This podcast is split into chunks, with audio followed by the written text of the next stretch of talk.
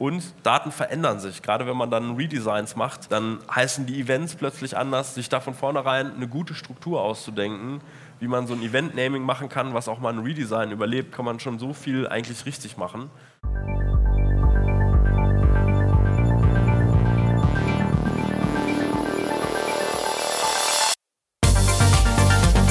Digitale Leute Insights. Der Podcast für Passionate Product People. Wir zeigen euch die Tools, Taktiken und Methoden digitaler Professionals.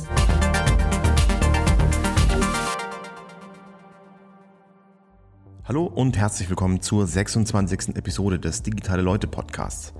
Mein Name ist Thomas Riedel und ich begrüße euch zu einer Ausgabe mit einem Talk vom Digitale Leute Summit 2019. Wir werden euch jetzt in Zukunft nicht ausschließlich Talks vom Digitale Leute Summit vorspielen, aber in der ersten Hälfte dieses Jahres könnt ihr noch ungefähr drei, vier Talks erwarten. Ähm, wie sieht es denn insgesamt aus mit der Planung vom Podcast?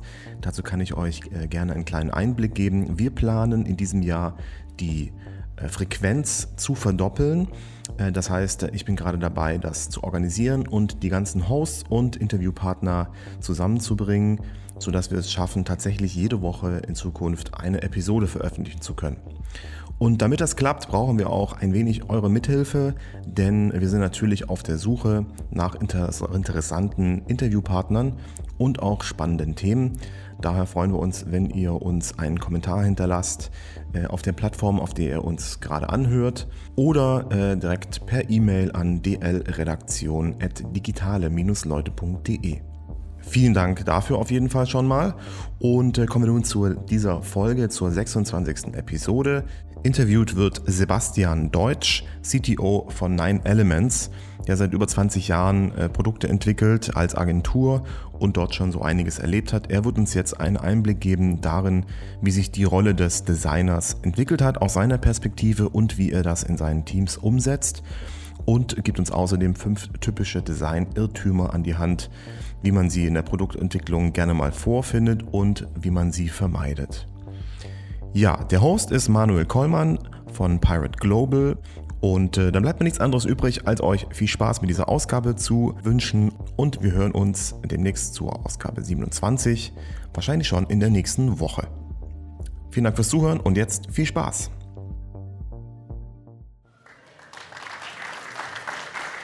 Danke dir. Ja, hallo. Ja, ähm, schön, dass wir hier sein dürfen und auch schön, dass wir dieses Thema besprechen können und dass ich die Chance habe, hier mit einem absoluten Urgestein eigentlich im, ja, aus, der, aus, dem, äh, aus NRW äh, in, in der Softwareentwicklung, im Product Management etc. zu, zu sprechen. Ich glaube, du kannst dich aber deutlich besser vorstellen. Sebastian, wer bist du? Was machst du? Ja, hi. Ich bin äh, Sebastian Deutsch. Ähm, ich habe äh, mit einem Kumpel vor 20 Jahren ein Elements gegründet. Wir sind eine Softwareagentur. Das heißt, Leute kommen zu uns und wollen digitale Produkte entwickeln gegen Geld. So, ähm, das machen wir. Wir, haben, wir arbeiten für super viele große Kunden, große, große deutsche Bank ist dabei, ähm, viele andere Kunden, Konzerne. Aber wir haben auch super viel mit Startups gearbeitet, wo das Budget mal manchmal ein bisschen tighter und knapper ist und ähm, haben das halt in unserer Laufbahn bestimmt so 100, 150 Startups gesehen und haben dabei eine Menge Erfahrung gesammelt, irgendwie was funktioniert, was gut funktioniert, worauf man achten sollte, ähm, was, man, was man richtig oder falsch machen kann. Ja, und vor allem, also das kannst du jetzt nicht sagen, aber das kann ich aus der bisschen aus dem breiteren Ökosystem sagen. Wenn irgendjemand fragt, kennst du eine richtig gute Softwareagentur, ein richtig gutes, äh, gutes Team, dann fällt eigentlich immer der Name Nine Elements. Also einfach nur mal von außen gesagt. Das ist schon wirklich, äh, äh wirklich eine, ähm, also sehr, sehr beeindruckend. So, das Thema heute ist Design. Da würde ich gerne so ein bisschen auch ein bisschen in die Tiefe gehen. Also fliegen am Anfang ein Stück weit drüber, aber dann relativ schnell würde ich sehr praxisnah irgendwie mit dir ein paar Sachen paar Sachen besprechen und dann würden wir auch, wenn wir nicht so lange, dass wir hier einen äh, Vortrag halten oder nicht einen Vortrag, sondern das Gespräch, sondern würden wir es auch, auch gerne öffnen, dass ihr auch eure Fragen stellen könnt und da auch äh, durchaus sehr, sehr praxisnah und holt euch einfach da den, da den Input. Ähm, so, wenn wir über das Thema Design sprechen, müssen wir erstmal über den, über den, den Designer selber sprechen. Ne? User Experience Designer sind das heute, äh, heute meistens, beziehungsweise das das, worüber wir heute vor allem sprechen werden. was, was macht denn der eigentlich und wie erkennt man oder äh, was sind die ähm, Tätigkeiten, die er, die er tut und wie hat sich das über die letzten sag mal, 10, du machst das jetzt 20 Jahre, die letzten 20 Jahre gewandelt? Ja. Also ich glaube, als wir angefangen haben mit 911, da war das so, äh, Designer war der, der irgendwie Photoshop konnte. Ja, so das war dann, der wurde dann irgendwie direkt der Designer und ich glaube, das, das ist schon der erste Fehler, der irgendwie so losgeht. Das erleben wir sehr häufig, wenn irgendwie so Startups zu uns kommen und wir, wir fragen dann so, sollen wir euch die Designleistung mit anbieten und dann so, nee, wir haben da einen von der Uni, der studiert Kunst, der macht Design. Und ich denke dann so, ja, das könnte dann auch schief gehen. Also ich meine, Design früher war halt, wenn du eine Webseite gemacht hast und du hast dann irgendwie 1024 mal 768, das war so die Desktop-Width. Und heutzutage haben sich einfach die Anforderungen krass geändert. Das heißt, irgendwie du musst sechs, sieben Viewports unterstützen, je nachdem irgendwie auf welchen Mobile-Geräten du unterwegs bist, von Tablets, von bis, mit Retina, ohne Retina. Und ähm, da ist, sagen wir mal, der ästhetisch-künstlerische Aspekt, der ist, der ist wie bei so einer Kurve, tendiert er gegen, fast gegen Null irgendwo und äh, rückt ganz stark in den Hintergrund, während halt irgendwie diese Flut an Displays, die man heutzutage beherrschen muss, ähm, das auch wirklich zu kennen, zu können äh, und da unterwegs zu sein. Und ähm, ich glaube auch gar nicht mehr unbedingt daran, dass, also früher gab es immer auch so ein bisschen den Konkurrenzkampf zwischen Designer, der dann auch gesagt hat, ich will gar nicht programmieren, weil ich will gar nicht wissen, wie es gemacht wird, ihr sollt es dann einfach machen, glaube ich eigentlich, dass das auch ausstirbt, sondern dass ein Designer wenigstens so ein bisschen mitbringen muss, wie man im Frontend was auch baut. Weil ähm, gerade wenn man Sachen gestaltet, und man, man weiß dann nicht genau, wie sie umgesetzt werden und macht dann einfach Fehler, die unter Umständen in der Performance irgendwie ganz drastische Sachen mitbringen. Man hat vielleicht opulente Schatten oder so, die, wo man einfach weiß, das wird dann alles ganz langsam, wenn man, wenn man die Seite hat. Ähm, das führt dann anschließend, wenn man in der Conversion, wenn man ein Startup ist und man braucht Conversions, irgendwie Sales, dann tut das hinterher richtig weh. Und die Sachen vorne zu vermeiden, das ist extrem, extrem wichtig. Und ein Beispiel, wonach ich halt gucken würde, ist, ist jemand halt ein Designer, der nur rein Design macht oder kann auch ein bisschen HTML und CSS, könnte er das zur Not auch umsetzen? Muss er gar nicht. Aber gelegentlich das zu machen hilft. Ne? Also da hat sich jetzt in der letzten Zeit auch sehr viel getan. Also ich habe ja jetzt gerade die ganzen Displaygrößen schon erwähnt. Da war ja gerade so Media Queries das absolute Nonplusultra. Und da hat sich jetzt nochmal wieder eine, eine Evolution weitergegeben, das eigentlich die Designer mir heutzutage super viel davon erzählen, die auch ein bisschen HTML und CSS können, das ist halt so richtig fluid Layouts, dass man halt irgendwie nicht mehr mit Pixeln oder EM-Größen arbeitet, sondern mit äh, quasi Device Width und Device Height und einfach alles berechnen lässt. Also ähm, wir haben gerade eine Homepage gelauncht, wo einfach kein einziges Media Query mehr drin ist. Alles nur ähm, über, über diese neuen Displaygrößen und äh, über Grids gelöst. So, und dass ein Designer, der jetzt einen Sketch-File macht, weiß, wo sind seine Grenzen? Wie weit kann er gehen? Das ist extrem wichtig. Ja. Jetzt haben wir, jetzt habe ich schon direkt, gehen wir direkt in die Tiefe, sehr, sehr gut. Eine ganz kurze Frage: ähm, Wer ist hier Designer? Wenige. Wenige Designer. wer, ist denn, wer ist denn Product Manager, Product Owner hier? Eine ganze Menge, denke ich, ne? Ja, okay. Okay. Äh, war das, was, was Sebastian gerade so gesagt hat von den Fachbegriffen, ist das für euch, für euch okay? Wer hat das, wer hat das verstanden? was er gerade an Fachbegriffen. Okay, gut, dann äh, können wir in der, sag ich mal, wir können in der, äh, in der Tiefe weitermachen, alles klar. So, äh, dann, dann schilder doch mal, wie bei euch so ein so einen Designprozess vielleicht abläuft und dass man auch, äh, was, was wäre was wär so eine Red Flag auch in so einem Prozess, beziehungsweise mhm. wo kann so ein Designprozess dann auch, dann auch schief gehen, weil früher kennen wir, äh, kennen wir schon noch ein bisschen, dann hat man mit Photoshop angefangen, eine Webseite designt ne, äh, und irgendwann wurde das in HTML ähm, übersetzt, das macht ihr jetzt gar nicht mehr, hast du jetzt gerade gesagt. Wie läuft das denn heute ab? Ja, also ich glaube, das Ganze geht erstmal los, dass wir Customer Journeys beschreiben, die auch möglichst früh. Also was ist quasi unser Funnel? Das heißt irgendwie, wenn jemand sagt so, hey, irgendwie Social ist für mich ein Riesenthema, wo ich eigentlich meine User akquirieren will über Marketing, dann weiß ich natürlich, das mache ich meistens mobile und dann muss ich auch da anfangen, mobile zu denken und dann gucke ich mir auch die Keywords an, über die jemand reinkommt gucke mir auch an, also manchmal hat man Keywords für eine Zielgruppe, man hat vielleicht eine andere Zielgruppe und man muss dann unter Umständen den Einstiegspunkt anders modellieren. Und das geht eigentlich am besten wirklich mit Mockups.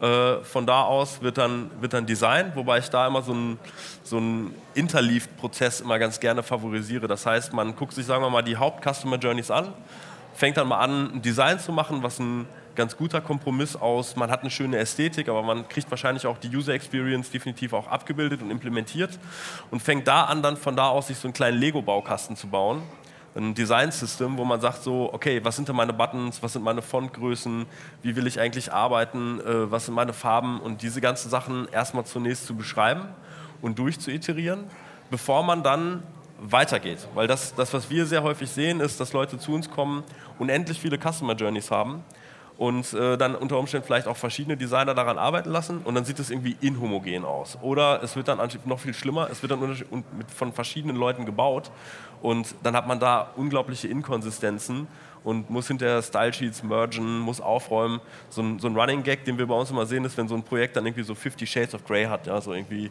1000 Grautöne und einfach die Design-Tokens nicht gesetzt hat. Und sowas im Nachhinein aufzuräumen, ist immer schlimmer, als es von vornherein zu machen. Ne, die häufigsten Fragen, die ich dann gestellt kriege, so aus Management-Perspektive, sind dann immer so, ja, aber das ist dann ja für mich immer ein krasses Anfangsinvest und ich muss doch Fast Time to Market machen und werden wir dadurch nicht langsamer es ist halt ein Investment. Es ist schon okay. Und deswegen habe ich gesagt, ein guter Prozess ist für mich, das immer so ein bisschen verschachtelt zu machen. Eine Haupt-Customer Journey einfach mal salopp formuliert zu malen und dann zu sagen, was sind denn die Komponenten, die ich identifizieren kann, die packe ich jetzt mal in ein Designsystem, was für States sind da drin, an die ich noch denken muss, die jetzt vielleicht in meiner Journey nicht drin waren, aber die definitiv zu den, zu den Komponenten dazugehören. Ja, irgendwie Disabled State von Button, äh, Disabled State von Formularen, Validations von Formularen, dass man irgendwie nicht vergisst, dass ein Formular auch mal falsch ausgefüllt werden kann, wo kommen eigentlich meine Fehlermeldungen hin. Das sind so die kleinen liebevollen Details, an die man denken muss. Und dann zu sagen, wenn ich den Lego-Baukasten habe, wie kann ich aus meinem Lego-Baukasten dann weitere Journeys wiederum ableiten? Also wie bewege ich mich von da aus weiter? Und da ist es auch super wichtig, dass es irgendjemand gibt, der so der Spielverderber ist, der einfach irgendwann immer sagt, so gerade dann, wenn eine neue Komponente designt werden soll, sagt, muss es sein. Muss es sein? Brauchen wir die wirklich? Weil jede Komponente heißt ja auch immer Maintenance. Ne? Maintenance im Design, die muss in Sketch irgendwo spezifiziert werden, die muss dann programmiert werden. Und eigentlich will man versuchen, dass dieser Lego-Kasten so minimal wie möglich ist. Ja, und wer, wer steuert diesen Prozess an der Stelle? Also wer malt die Customer Journey letztendlich und wie passiert das? Ist das der, der Designer oder ist das jemand anders?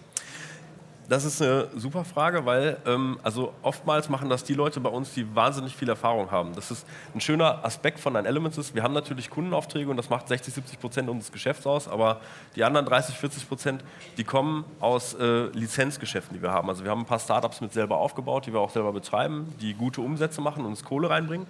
Das heißt, wir sind als Agentur in der dankbaren Situation, nicht jeden Auftrag annehmen zu müssen. Und ich bin auch vor allen Dingen in der dankbaren Situation, wenn jemand irgendwie was will und ich weiß, das wird nicht funktionieren, das wird scheiße scheiße sein, zu sagen, das machen wir nicht.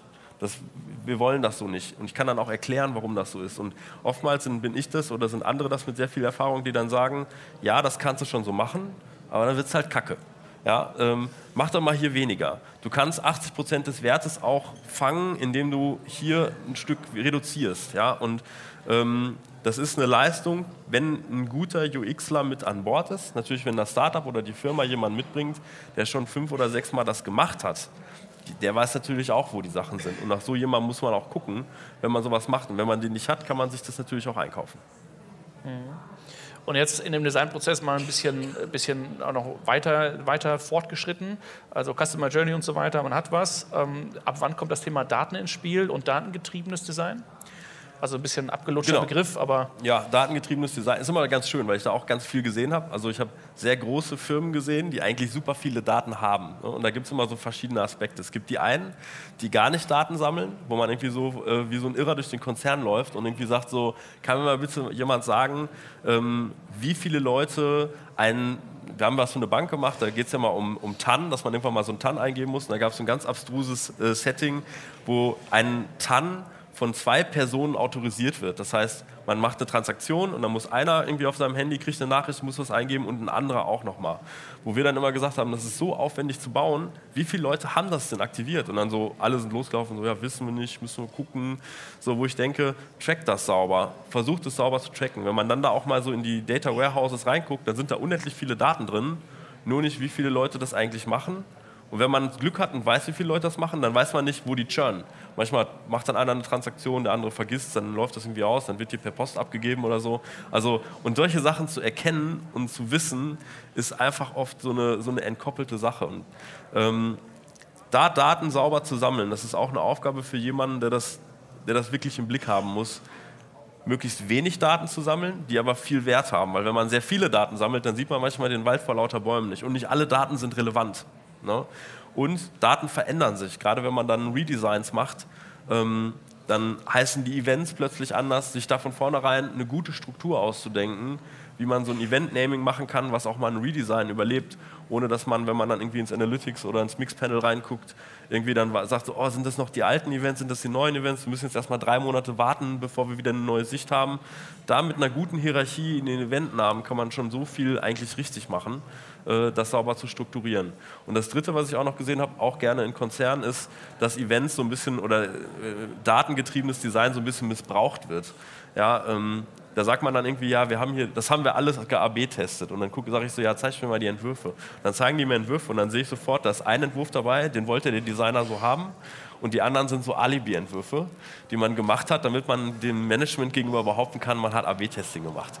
Ja, das ist nicht der Sinn der Sache. AB-Testing ist, die Kunst ist, sich ein gutes A und ein gutes B auszudenken und nicht irgendeinen Scheiß zu machen. Ja, so, ähm, ja, ja, also generell, wenn ich mal so ein kurzes Zwischenfazit, ähm, äh, die Rolle des Designers, die Fähigkeiten verändern sich ja schon relativ von dem Kreativen, der so ein bisschen ne, die bunten Bilder malt, der wirklich fast künstlerisch unterwegs ist, her zu jemandem, der die Web-Technologien kann, der Daten zumindest lesen kann, ne, mhm. ne, verstehen kann. Der und, gut zuhören kann. Und genau, und der den äh, Kunden auch halt äh, verstehen muss, die Customer ja. Journey und so weiter. Ähm, äh, für mich ist das schon, schon, wenn ich so drauf schaue, ein, ein äh, ziemlicher Wandel. Ich würde jetzt äh, so drei, vier Minuten, dann würde ich das öffnen für, für ein paar Fragen. So zwei, drei Fragen habe ich noch so sehr, sehr praxisnah. Mhm. So, ähm, wenn ihr eine App designen müsst, die sowohl Anfänger anspricht, also Kunden, die zum ersten Mal die App äh, äh, sehen, als auch dann Power-User, die die App vielleicht schon häufiger nutzen.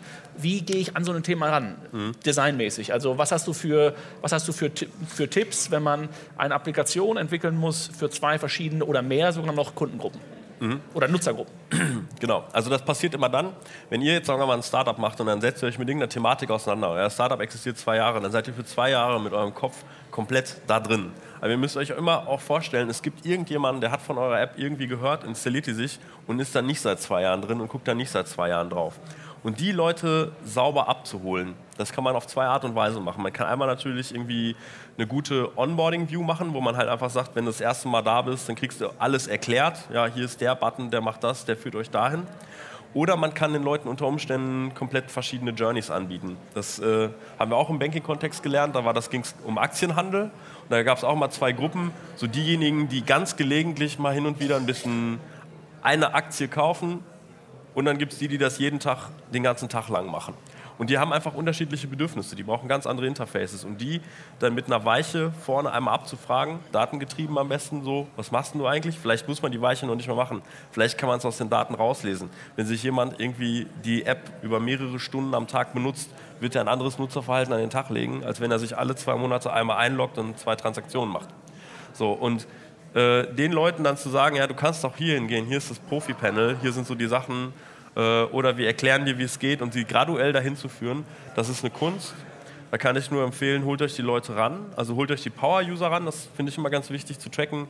Wer ist das eigentlich, der mit meiner App super viel Zeit verbringt, mit dem ganz viel zu sprechen, die auch mal einzuladen, mal ein Event zu machen. Das, was unsere Erfahrung dabei ist eigentlich, dass die Leute auch total happy sind, dass sie sich in die Produktentwicklung mit einbringen können, ja, dass sie auch gerne kommen und gerne mal Hallo sagen, ähm, denen zuzugucken, was sie machen und dann aber auch immer mal wirklich Leute auf so eine App zuzulassen, so ähm, also meine Mama ist zum Beispiel komplett null affin für so Sachen und der zeige ich dann auch manchmal ganz gerne was, wo ich so sage, so guck mal hier, mach mal. Und dann sagt die immer so, ich kann das doch alles gar nicht, du da mit deinem Internet. Und dann sage ich immer, ja, das ist super. Ja, mach mal, registrier dich mal. Ja, das sind so Punkte. Spannend. Dann äh, abschließende Frage von mir. Gibt es irgendwelche Design-Pattern, die total typisch sind, die immer wieder genutzt werden oder die immer wieder von Kunden gefordert werden, ja. wo ihr aber eigentlich sagt, das ist falsch?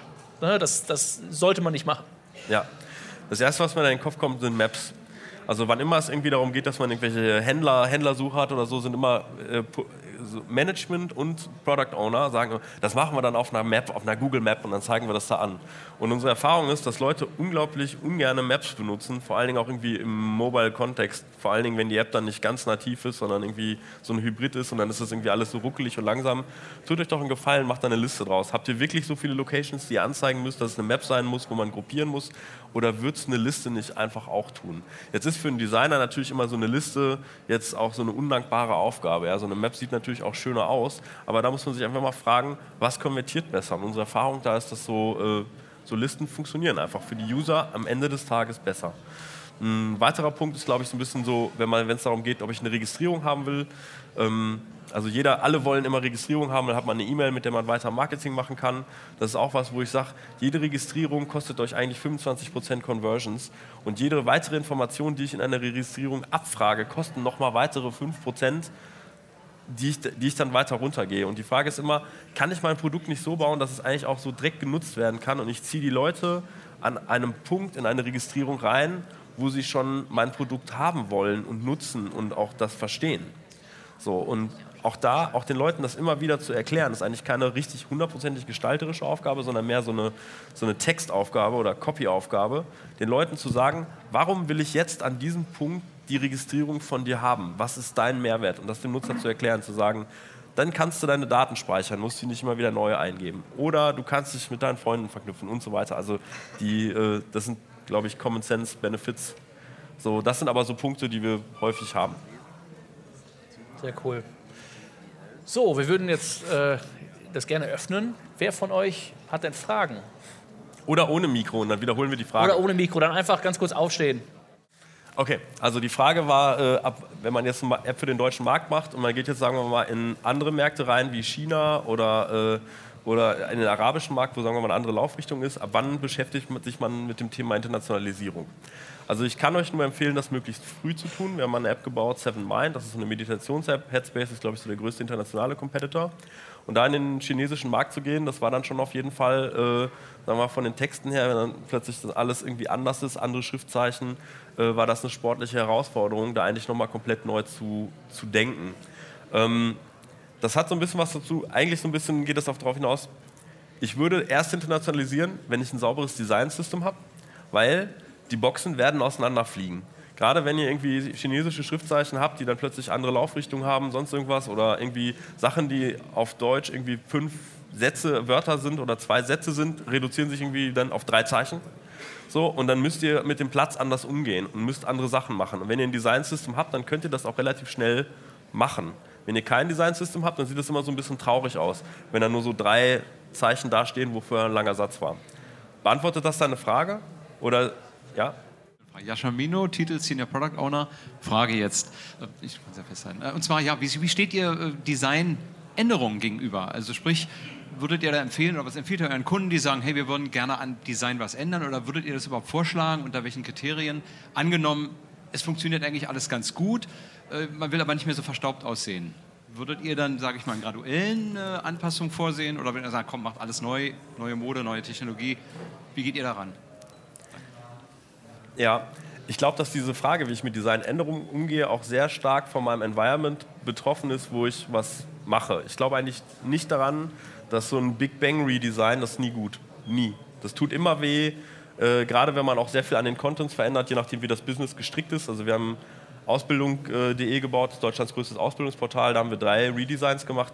Ähm, man hat eigentlich immer, dass wenn man da alles umändert, dann verliert man unter Umständen SEO-Visibilität und so weiter und so fort. Das heißt, eigentlich sind so inkrementelle Updates immer besser. Und ein gutes Beispiel da ist für mich, wie PayPal das eigentlich gemacht hat.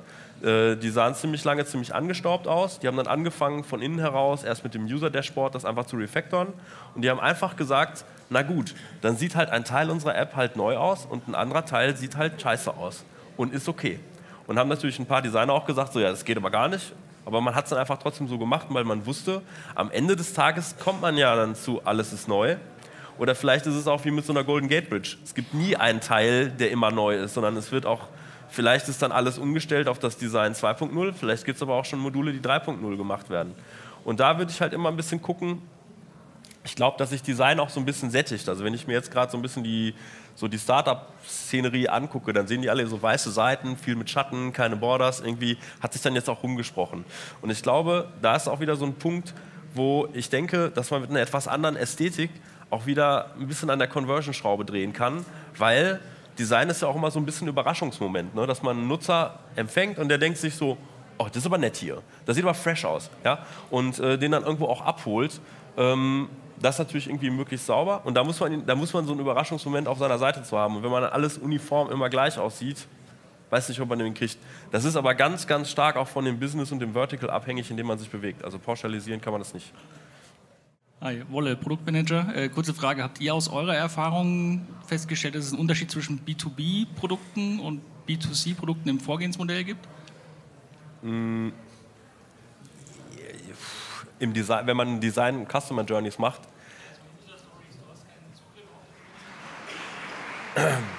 Ja, gibt es definitiv. Also äh, ein B2C-Modell hat einfach eine viel allgemeinere Ansprache, während du im B2B anders targetieren kannst und unter Umständen, also wenn ich im B2B weiß, wie bei Ausbildung.de, ich spreche DAX 100 Unternehmen an und in DAX 100 Unternehmen habe ich unter Umständen eine Chemiebranche, eine sonst irgendwas Branche oder irgendwie was anderes. Dann kann ich dafür Landingpages bauen, die ich auch anders ansprechen kann, die in einen anderen Funnel reinziehen. Haben wir zur Ausbildung nicht gemacht, aber haben wir schon mal irgendwo anders, haben wir das schon mal gebaut so das geht natürlich am Ende des Tages irgendwie in die gleichen Sachen rein, aber vorne diese Landingpages, das ist was Wichtiges. Das wird man für B2C-Kunden eher nicht machen. Da sagt man, hey, mein Produkt ist super und nimm so. Ja. Perfekt. Gut. Vielen Dank, Sebastian Deutsch und Manuel Kollmann. Dankeschön.